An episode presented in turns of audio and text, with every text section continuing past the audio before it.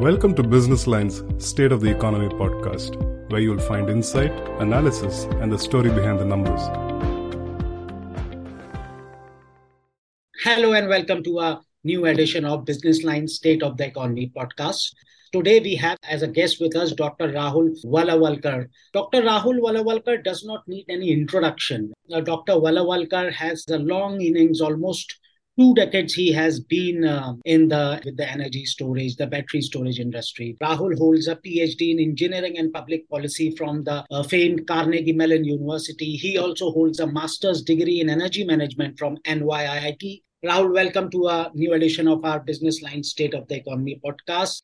Uh, this section is on energy, and as we discussed, um, there could be no better person than you to take us down the road of how energy storage systems, battery energy storage systems are going on. Where does India stand uh, vis-a-vis the global countries like US, Germany, and Japan? So, so what is the current global and domestic scenario with respect to energy storage systems? classically we used to say that in the electricity you need to basically generate uh, right when there is a demand because there is no storage of electricity or no economic storage of electricity available at large scale although traditionally for more than century we have uh, technologies like pumped hydro which have been around which have uh, uh, provided significant support for uh, uh, grid and for uh, doing energy arbitrage and providing capacity for large scale grid. But towards sort of a since 90s because of the environmental awareness some of the pumped hydro projects started getting delayed. And that's where i think this started becoming common to say that oh we do not have large grid scale storage available. On the other hand side, on the customer side, there are traditional technologies like lead acid batteries, which have been used for electricity storage. Uh, in India, it is again common we call it either inverter or UPS systems, depending on if it is for residential or commercial industrial customers. So uh, we have limited amount of storage, but when it comes to now grid scale storage, uh, the advancements which have happened in last perhaps uh, decade or uh, 15 years uh, in some of the technologies like lithium ion batteries or some alternate technologies which are now getting commercialized that is opening up a lot. And uh, that's a part where not just technology innovation but a lot of policy changes have opened up this market because traditionally what was happened was it was not that policymakers were trying to uh, sort of block energy storage. It was just that when the electricity market rules or the regulations were written uh, people had not even anticipated that there is a possibility for storage. And that's where there were uh, basically gaps where uh, storage was not able to uh, properly get utilized in that. So i have been fortunate that i started working on this topic around 2004 in us uh, right when the electricity markets were getting more prominent in us and then there was an interest in exploring how some of the newer generation of energy storage technologies can basically utilize these market structures to capture multiple value stream. One thing which had changed very drastically is that uh, back in 2008, when first grid scale energy storage projects started getting deployed, we were looking at capital cost of anywhere from like $600 to maybe $1,000, $1,200 per kilowatt hour for different technologies. Uh, lithium ion batteries were that time costing more than $1,000 per kilowatt hour. And some of the alternate technologies like flow batteries or sodium sulfur batteries, they had a price point of around 500 $600 per kilowatt hour. So people were looking at lithium ion batteries primarily for providing ancillary services where you need maybe one hour or less duration of storage and looking at the sodium sulfur or uh, flow batteries for longer duration for six hour or uh, longer duration storage as a uh, options over the last 15 years uh, lithium ion batteries because of its applications in consumer electronics as well as e-mobility have scaled up manufacturing tremendously. It went from less than 10 gigawatt hour of manufacturing to now more than 1000 gigawatt hour of manufacturing within a span of 15 years. And that had led to a exponential price reduction similar to what has happened on solar. And that's where now you see a lot more discussion about lithium ion batteries in context of grid scale energy storage. Uh, so it has been fascinating to see this journey of how these technologies are being uh, looked at right from the grid side as a part of a generation mix uh, to looking at transmission optimization to looking at distribution side uh, uh, deferral of upgrades as well as looking at uh, using the behind the meter storage which is deployed on the customer premises and also utilizing it as a grid asset uh, so it's a fascinating journey So, uh, Rahul, one small supplementary question. For you, it's almost been 20 years. Within 20 years, you've been closely associated with the policy developments. You, yes. Now you are a policy influencer. What is the change in the government mindset that has happened in the last two decades when we specifically look at energy storage systems? Sure. So I'd say that out of the two decades, like first decade, I was primarily involved in shaping up policies in North American market, particularly in US. The India journey started with creation of the IESA 12 years back in 2012, and now um, uh, basically in 2013, uh, Ministry of New and uh, Renewable Energy, uh, Dr. Satish Agnihotri was the secretary at that time, and he was a visionary secretary where he realized that that was a time when actually government had was looking at uh, scaling up solar to 20 gigawatt, and uh, he knew that there were plans for possibly scaling it up beyond 20 gigawatt, and he realized that without storage, this is not going to be possible. So MNRE uh, uh, invited uh, me to be part of a standing committee which uh, he had set up for energy storage to develop the first energy storage roadmap for India. And since then, we have seen basically earlier energy storage was seen as a fringe, uh, right? Even that time, solar was also seen as a something niche technology which is mainly for its green attribute. And similarly storage was also seen that storage is uh, perhaps a very costly technology. So apart from, I think, Dr. Agnihotri, most of the other policymakers had this view that it will take 10 or 15 years for US and Europe to commercialize these technologies. And they were absolutely right with that. But uh, the feeling was that India should start looking at these technologies after 15 years, and then maybe 2030 or 35 would be the timeline when India can start deploying these technologies once they are like commercialized and commoditized. But I have seen this change, uh, especially with the Modi government, where the focus started on solar manufacturing. Uh, and IESA took the initiative to work with Niti Aayog to bring to attention that with solar, perhaps we were a little bit too late to get on the manufacturing side. Uh, but storage was something where I think the rest of the world was also just catching up on uh, manufacturing apart from China and we need to start focusing on that. So we have seen this sort of a drastic change which has happened particularly in last 5 years where there is awareness that india has an opportunity to become a global hub for energy storage and with that now almost 10 ministries from different uh, government agencies are involved in looking after aspects related to storage uh, especially because it is deals with both stationary as well as e-mobility applications. So apart from mnre and mop which is looking at storage from the grid side of it we have ministry of science and technology which is looking at from the innovation point of view. We have MeitY which is looking at it from the control and power electronics side of it. Uh, we have um, Ministry of Heavy Industries, which is looking at manufacturing as well as e-mobility. Have Ministry of Road Transport and uh, Ministry of Mining now looking at from the supply chain side of it. So uh, it's a quite interesting uh, development how the various government agencies are now looking at storage as a enabler for the vision what prime minister had set for india and it is very clear to almost all the people who know the system that without energy storage the 500 gigawatt renewable is just not possible. So uh, that's where i think there is a this realization. And now that renewables have become the lowest cost energy source uh, and uh, it is clear understanding that yes similar to renewables the storage costs also are coming down with scaling up of manufacturing and deployment. There is a very clear uh, synergy emerging uh, that we need to start uh, deploying storage at a ma- mass scale in india now We wanted to also, you know, talk to you about since you've been talking about lithium and other chemistries. Uh, lithium is something which has become the most favorite topic of discussion for investors and uh, uh, energy sector executives. And so we wanted to understand with you about lithium. Uh, you know, what is the availability right now globally and in India, and where is it going? How much India been able to, you know, secure uh, considering we read all these things about China controlling almost 70% of the supply chains, including processing, uh, excavation. Could you take us down this, the lithium uh, scenario? Sure. So just uh, one thing I would like to clarify is that because what happens is that traditionally we are used to uh, lead acid batteries where almost 85% of the weight of the batteries is lead.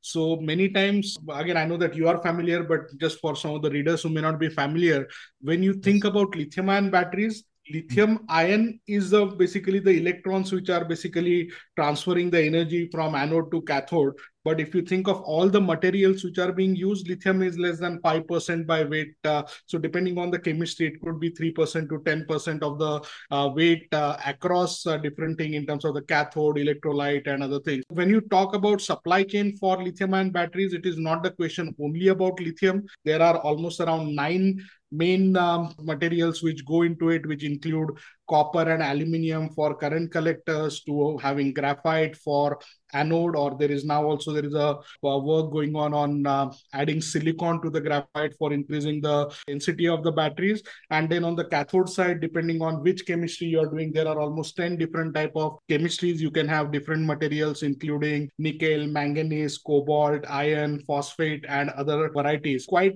diverse set of uh, uh, minerals and metals what is required for making lithium ion batteries and in terms of the supply chain there is a well established global supply chain for the raw material where multiple countries have these minerals available. Uh, one good part is uh, Australia, which has now emerged as a very critical partner for India, also through Quad as the national relationship we have. And uh, we also have recently signed FTA with Australia, uh, particularly Western Australia, which is a hub for a lot of mineral and mines. Uh, it has emerged as a very strong partner for India, and uh, they have almost access to all the raw materials. The the bottleneck is more on the processing side of it. That's where China has captured it. It's not that China has captured 90% of global mines. China has 70 to 90% of the processing capacity for these raw materials to get converted into the battery grade materials. And that's a part where I think China will continue its dominance, but there is a growing understanding, especially after COVID, that we cannot have the similar supply risk coming up on dependence on any region. So now Europe, US, and many other countries are looking at establishing these processing industries and India is being looked at as a possible partner for that. So we think that India has a very strong capability on the chemical engineering side. There are many strong conglomerates in India uh, who have capabilities, and many of them have been dealing with uh, these materials for, for uh, different uh, industries. Now they just need to upgrade their technology and start like getting to the battery grade technology. So earlier there are many companies who have been dealing with say lithium salt processing in India for pharmaceutical industry but now same companies are uh, partnering with global technology partners and now upgrading their facilities so that they can also deal with the battery grade material. So those type of things are happening. And uh, also india traditionally india has focused in terms of the minerals and mines on basically just coal and iron or uh, aluminium uh, source of uh, mining. Uh, but uh, three years back, actually led by IESA, or four years back, uh, the policy was changed where earlier lithium exploration was combined with atomic minerals. And as a result, there was actually ban on exploration of lithium in India.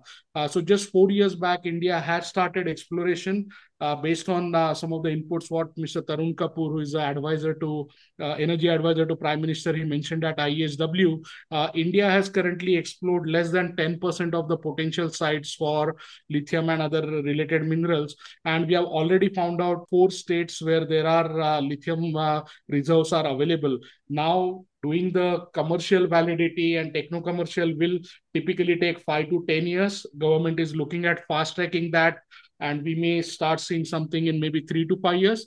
But uh, at least based on all the work what IESA has done, we think that we do not need to tie the lithium ion battery manufacturing industry to just domestically available sources. I think in the long run, definitely we need to explore the domestic sources and the recent finds in Rajasthan, in Jammu and Kashmir, in Karnataka, as well as uh, eastern part of India, all are very exciting news and we should definitely try to develop that but we don't need to wait for those uh, discoveries to uh, build the industry because we have partners like australia south africa even latin american countries have signed uh, bilateral contracts with kabil which is a separate entity created by ministry of mines for securing some of these materials. So uh, we have a lot of good opportunities right now available in this before I ask you about the ecosystem and all, I want to another question that a lot of our, you know, readers and audiences have said that what are these different uh, chemistries? Because, you know, uh, on discussions, experts like you talk about that lithium is one chemistry, sodium is another, because Indian government also talks about that. I think six, eight months back, the entire top leadership in the government was talking that, you know, we've lost the game on lithium and we need to,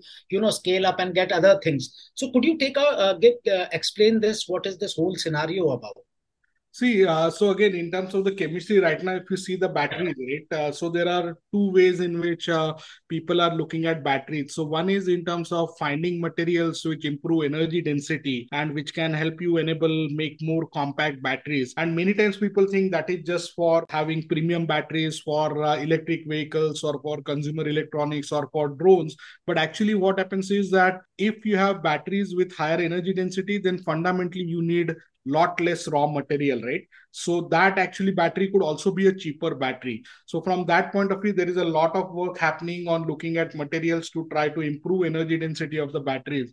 Just to give you idea uh, uh, some of the traditional batteries which have been used in the industry like lead or the nickel and other based batteries they typically have energy density of anywhere from say uh, or flow batteries have anywhere from maybe 20 kilowatt uh, hour per k 20 watt hour per kg to maybe 60 70 watt hour per kg as a energy density. Even uh, 20 years back lithium ion batteries also had energy density of maybe around 80 to 100 120 watt hour per kg but with lot of advances in the material side side, what has happened is we have now the leading uh, chemistries right now in lithium ion side offer energy density of anywhere from 200 to 300 watt hour per kg. And there are already improvements which are being done, which can take this energy density to 400 to 500 watt hour per kg.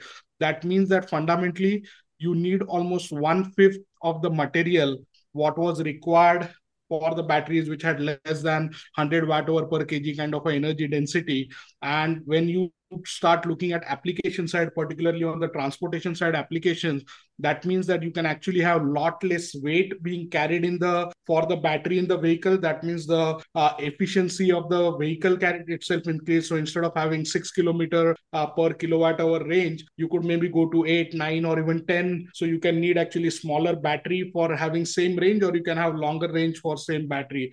So a lot of these type of improvements are happening. The other side of the work which is happening is uh, in terms of looking at more earth abundant materials. So that's a part where sodium and some of the other chemistries, including iron and other, are being uh, looked at because those materials are just in abundance and right now the scale at which lithium ion batteries are scaling up uh, you sometimes see commodity uh, prices similar to what happens with oil or with gold and other thing. Uh, so uh, to try to diversify from that there is a lot of work happening on sodium and other batteries. Now uh, i think in terms of the opportunities there are multiple chemistries which can uh, coexist. The market is just growing so exponentially that uh, there is no need for considering that it's going to be only one battery, right? Uh, for example, even last century, lead acid has been there, but at the same time, for different applications, nickel metal hydride, uh, other chemistries uh, have coexisted along with that for specific applications of nickel cadmium or others. Similar thing will happen where different applications will choose right technologies I think sodium ion is a exciting technology. There have been earlier technologies like sodium sulfur, which are a different class of batteries. But now when people talk about sodium batteries, they're basically talking about same form factor and same manufacturing process as is being used for lithium ion battery, but just using different materials for cathode and anode and use it uh, for sodium ion battery.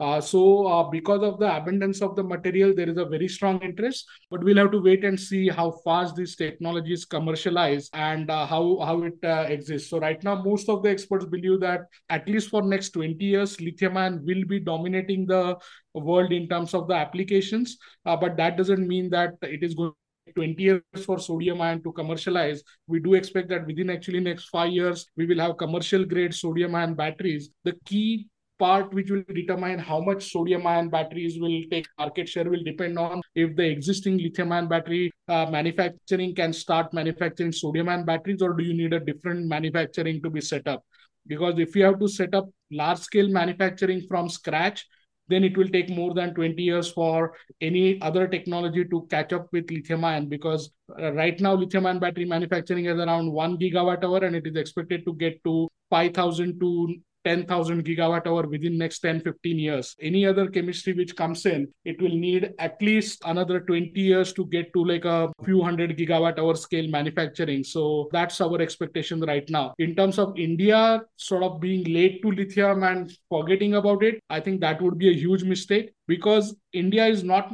not late right india had a lot of r&d capabilities and facilities we have almost six national labs which have been working on lithium ion research. Uh, there are many people of Indian origin who are leading lithium ion battery work in um, the global companies. Uh, uh, so uh, there is no need why we should be afraid of some of the other companies. There are startups right now being developed in US, Europe, which are starting with five, 10 companies and they are, have aspiration of competing with the uh, current world leaders. So I think India, we have that capability and we should not concede before the match starts we should play and then we will see how much we can do. I think it will take a lot of time for india to be like a in top 2 or top 3 in the world in terms of the manufacturing. But at least if we can aim for 10% market share in the manufacturing and supply chain in next 10 years i think that is a good starting point because then we can build on that in the next decade and then try to get to the top 3 but it requires a lot of hard work and lot of coordination across industries for india to have that chance no, that's that's actually uh, you you spoken about uh, hinted to our next question. We were going to ask you about the ecosystem, the stakeholders, because you know uh, the common things which we and uh, my colleagues have uh, you know heard from industry leaders, including you, is that there's a limited knowledge about energy storage. There are no clear business models and financing options. Three things which we have regularly heard from various platforms uh, your recent IESA event, there was huge crowd and a lot of people, you know, uh, a lot of conversations were revolving around business models, financing issues. How do you look at the domestic environment? Are these real issues which are happening with, you know, people who want to get in here?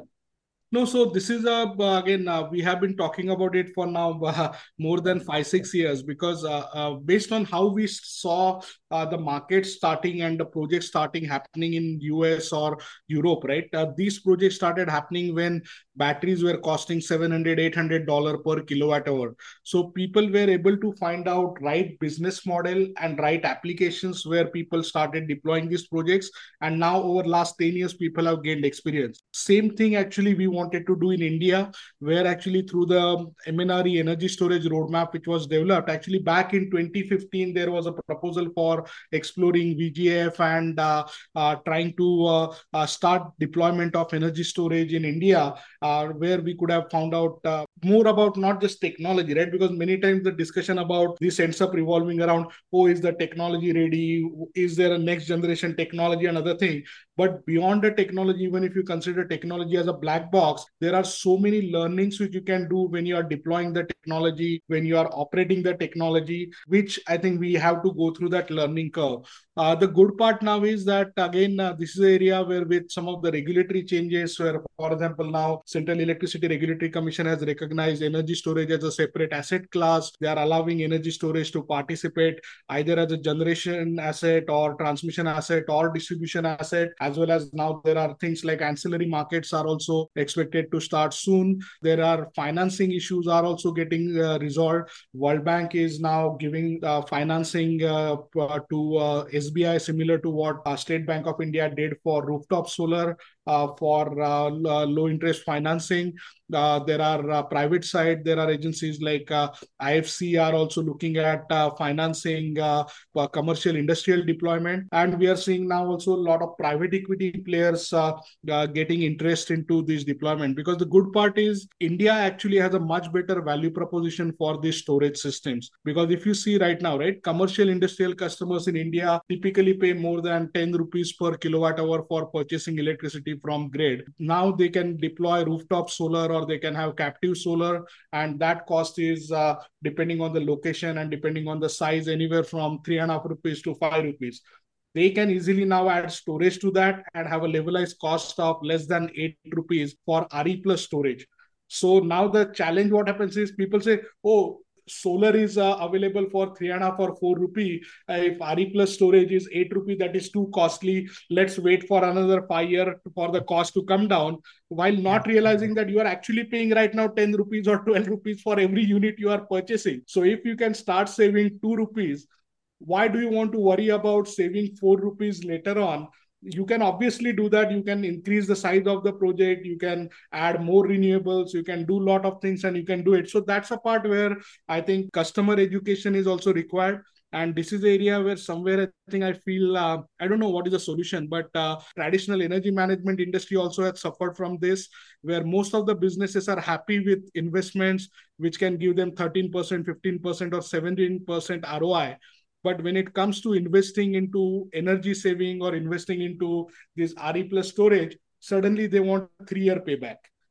Now, three year payback and 15% ROI doesn't equate to the same number, right? So uh, you can easily finance a project which has a seven year payback uh, and you can be very easily happy with that. So that's why uh, you saw the strong focus on the business models because this is the part where i think we as a country are leaving lot of money on table. And we are it's not that uh, right now storage is not cost effective or storage is not ready. It is just that i think we need to create this awareness. And that's why as a iesa we have been uh, organizing uh, various uh, customer side meets called ess meets where we go to different tier 2 tier 3 cities where people are consuming more than 500 hours of diesel each year for power quality or reliability aspect as well as there are opportunities for deploying uh, re and storage assets and try to create that awareness but again um, I think this podcast and similar awareness, I think from the general media will, I think, help us uh, uh, create this awareness faster. But I'm very much convinced that the business case will keep on getting better year by year but it's like your cell phone right? You are not going to wait for purchasing a cell phone for two years because you know that in two years you are going to get a better cell phone. You will start using a smartphone right now. You will take the value from it. And in two years you may replace or you may go for a, a new cell phone or same thing with laptop. Same thing needs to be seen for this. Rather than waiting because if you are waiting then you are leaving money on the table and you are just uh, increasing. And it doesn't uh, basically make the life easier for even discoms. Because for discoms the way the load shape is changing where the peak load is increasing at a much faster rate than the off peak rate if uh, energy storage is not deployed on the system and if you do not start balancing uh, uh, your load uh, then actually discoms need to invest a lot more in the distribution upgrades in transmission upgrades uh, lock in more uh, supply for peak power and that means investment in uh, thermal plants which will operate only at 30 or 40% PLF. Traditionally in India, NTPC and others have financed uh, thermal projects with assumption that they are going to have 80% plant load factor or utilization factor, whereas now we are seeing many of these thermal plants do not have even 50% uh, PLF and it will go down to possibly 30%, uh, especially for the peaker plants or lower, lower than that. So we can avoid a lot of these stranded investments and actually reduce the overall burden on discoms as well. So there is a good win-win possibility here. And uh, we hope that with some of these new business models and uh, regulatory changes, we will start seeing this uh, very soon the next question is uh, again about government so you know government has this production incentive scheme the fame scheme uh, so sort of manufacturing subsidies so i have uh, this question in two parts so the first part is is this enough or do we need more? Number two is that uh, USA has come out with another manufacturing subsidy, which for clean energy is uh, around 369 billion dollars, which has skewed the investor landscape and might have implications for India. Yes. Your views on both these parts? So again, this is a slightly tricky question, right? Because again, uh, from the manufacturing company's point of view, more incentives are always welcome. At the same time, we do feel that I think in India we have found a good balance in terms of the demand side incentives and manufacturing side incentives. To some extent, like some of these incentives are given. For example, the FAME incentive is given to make electric vehicles more affordable for the consumers, uh, whereas the PLI uh, incentive is provided so that the manufacturing can be more competitive and the Indian manufacturers who are starting uh, at a much smaller scale than the global competitors, they can compete with the imported products and uh, have a good chance of scaling up manufacturing. So both are serving slightly different purpose, uh, but ultimately both will uh, basically accelerate the adoption of energy storage in India. Do we need more? I would say that actually my view is that as a student of public policy and economics is that in India, we have to do more with same amount of money, right? We cannot start competing with Europe and US on matching dollar by dollar the amount of subsidies that those governments can uh, uh, throw to the industry. And at least as a student of public policy, I've seen most of the time those uh, just throwing money at the problem doesn't solve the problem. In fact, it just ends up creating a lot of distortions in the market and create more challenges. So my view is that in India, we need actually a more stronger focus on demand side activities. Like for example, one of the requests what we have for Ministry of Power and MNRE is to come up with a very clear storage uh, targets similar to what was done for solar and other things yeah. because just having that clear year by year target not just a target for 2030 or 35 but having a year by year deployment roadmap that itself will actually uh, accelerate the market quite a lot because then companies will have very clear understanding of what is the potential uh, procurement which is happening here. Similarly with electric vehicles uh, one of the strong recommendations what we had was that uh, government need to start looking at channelizing the incentive to sectors where you need less money right? For example you cannot just make evs cheaper for everyone and then let people who are driving say 10 kilometers per day and just make ev cheaper for them because that is perhaps not the best use of public money. The best use of public money is like what what we started doing with public transport or other things where we need to identify actually uh, uh, vehicles which are being used most because that's where the electric vehicle starts offering the better uh, total cost of ownership sooner and you will need less amount of incentive for creating that market. And as the market starts developing as the prices start coming in you can keep on going after more and more uh, segments. So that's one of the recommendations what we have. There are things other things which are there is there are business models like say battery swapping for electric vehicles now, unfortunately, what has happened is that there are a lot of distortions in the way it is looked at because battery swapping as a service suddenly attracts 18% GST versus vehicle with a fixed battery is at uh, 8%. So those type of distortions we need to move. And uh, we need to also make sure that if you are giving incentives for someone to buy a vehicle with batteries and similar incentives available for someone who is maybe buying a battery on behalf of a user. So those if distortions are taken off, we can actually see a lot more adoption of uh, these uh, uh, vehicles in the segments where it is more uh, uh, economical and more profitable on your recommendation to MNRE, where you were asked for a elect, uh, energies manufacturing uh, roadmap, is it same with uh, till FY28, like the government wants to uh, scale up 50 gigawatts every year? Uh, till FY28, they have a plan. And essentially, I think we read about 50 gigawatts is the energy storage that is required. So, have you made any suggestions of annually how much uh, battery storage we will require till FY28 to match this? Because grid stability will become more crucial. It is now and it will become more crucial going ahead. So right now, basically, we did a uh, study last year, which was released along with the Ministry of Power. That time, the Joint Secretary, uh, Mr. Ghanshyam uh, Prasad, uh, we had worked very closely with him. He is currently the chairperson of the Central Electricity Agency. And the recommendation what we provided was that for meeting the 500 gigawatt renewable deployment, India needs at least 160 gigawatt hour of uh, stationary storage deployment by 2030.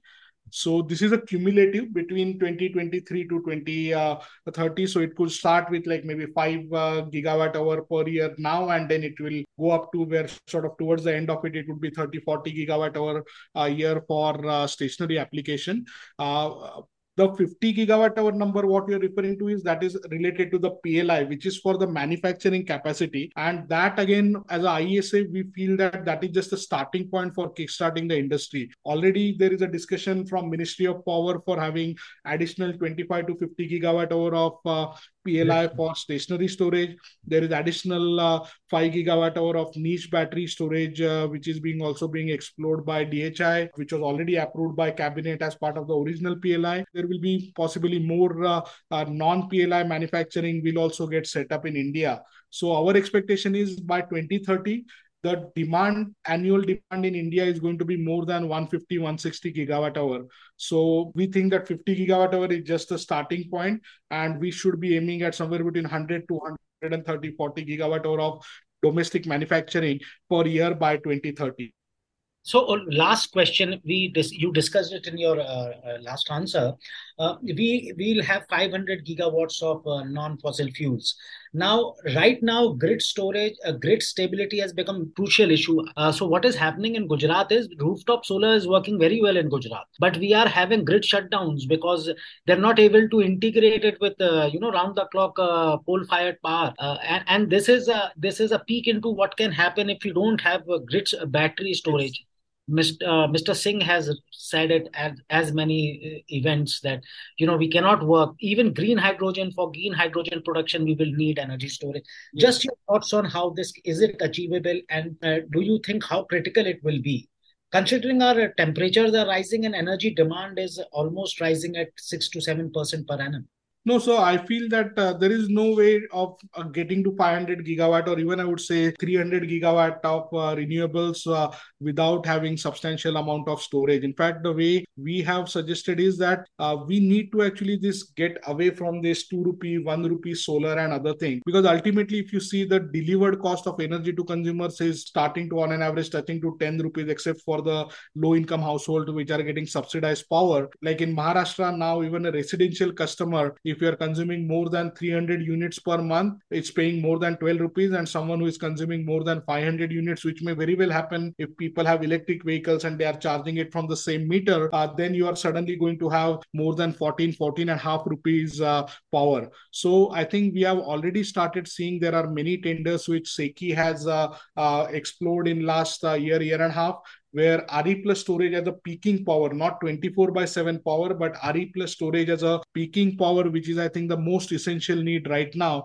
where you can use maybe a four hour storage twice a day or one and a half times a day for six to eight hour kind of a storage uh, and use it with both uh, uh, solar and wind. Uh, that can actually have a levelized cost of less than six rupees if you're deploying at a very large grid scale or if you're doing it at a distributed scale then it could be 8 rupees. And again i understand 8 rupees is a premium but you are comparing that with 12 rupee or 14 rupee and that's where we need to identify those opportunities and start using it. We are seeing right now actually a distortion being created because of all these ISTS waivers which are being talked about right? Uh, we are seeing now many states are which are especially renewable rich states are talking about renewable deployment of more than almost 3 to 4x the peak demand of the state just because there is a ISTS waiver and it is assumed that someone else is going to take care of the transmission uh, build up and the transmission cost. Now we do not need to do that because if we do that and if we just build like a three times the peak demand of an entire state for just solar evacuation, that transmission capacity is most likely going to get utilized less than 10% a year. Now, yes, transmission is a cheaper on a per kilowatt basis, but not if you're using it for 10% utilization factor. So you can start looking at actually storage in an integrated fashion across the value chain and actually optimize investments in your generation in your transmission in your distribution upgrades. And that's where actually the overall economic benefit comes in. And uh, i think there is a increasing awareness at mop and uh, mnre as well as uh, CEA CERC and other agencies. So um, we hope that the talk will get followed with uh, real projects. Uh, the biggest urgency right now we have is uh, we cannot keep on just talking about large projects two years, three years, five years down the line. We need to start building these projects right now. We should have been building many of these projects three years, five years back unfortunately we have built just handful of the projects in last five years uh, so we need a lot of uh, capacity building and that's where as iesa we are also working very hard on creating iesa academy for training and skill development because this is again another area where i think we as a country need to do a lot of work uh, because these are new technologies some of the operating practices are different uh, uh, the safety and other issues are different the way you optimize the system or with the storage devices is different. So you need to do a lot of capacity building. And already as a iesa we have trained more than 6000 professionals in last 2 years uh, using iesa academy. And we are partnering with many other associations to try to to take that skill development to the next level but uh, i think we can definitely do that it's an exciting time and uh, i'm pretty sure that in next 5 years india will emerge as a global hub for R&D manufacturing as well as adoption of these technologies and policies like green hydrogen is just creating bigger market. Sometimes people feel that, oh, is green hydrogen going to compete with batteries and other things? But I, the way I see it is green hydrogen is actually helping us decarbonize additional sectors which just renewable energy and storage cannot do on its own, like fertilizers, steel, and petroleum and uh, other sectors. So uh, that is actually going to create more need for storage because uh, even for electrolyzers to be operated uh, more efficiently, you cannot operate those on a 20 30% PLF with just renewables. So you need RE plus storage to have at least 60 70% kind of a PLF for electrolyzers to have optimal cost of green hydrogen. Thank you so much, Rahul. Thank you very much.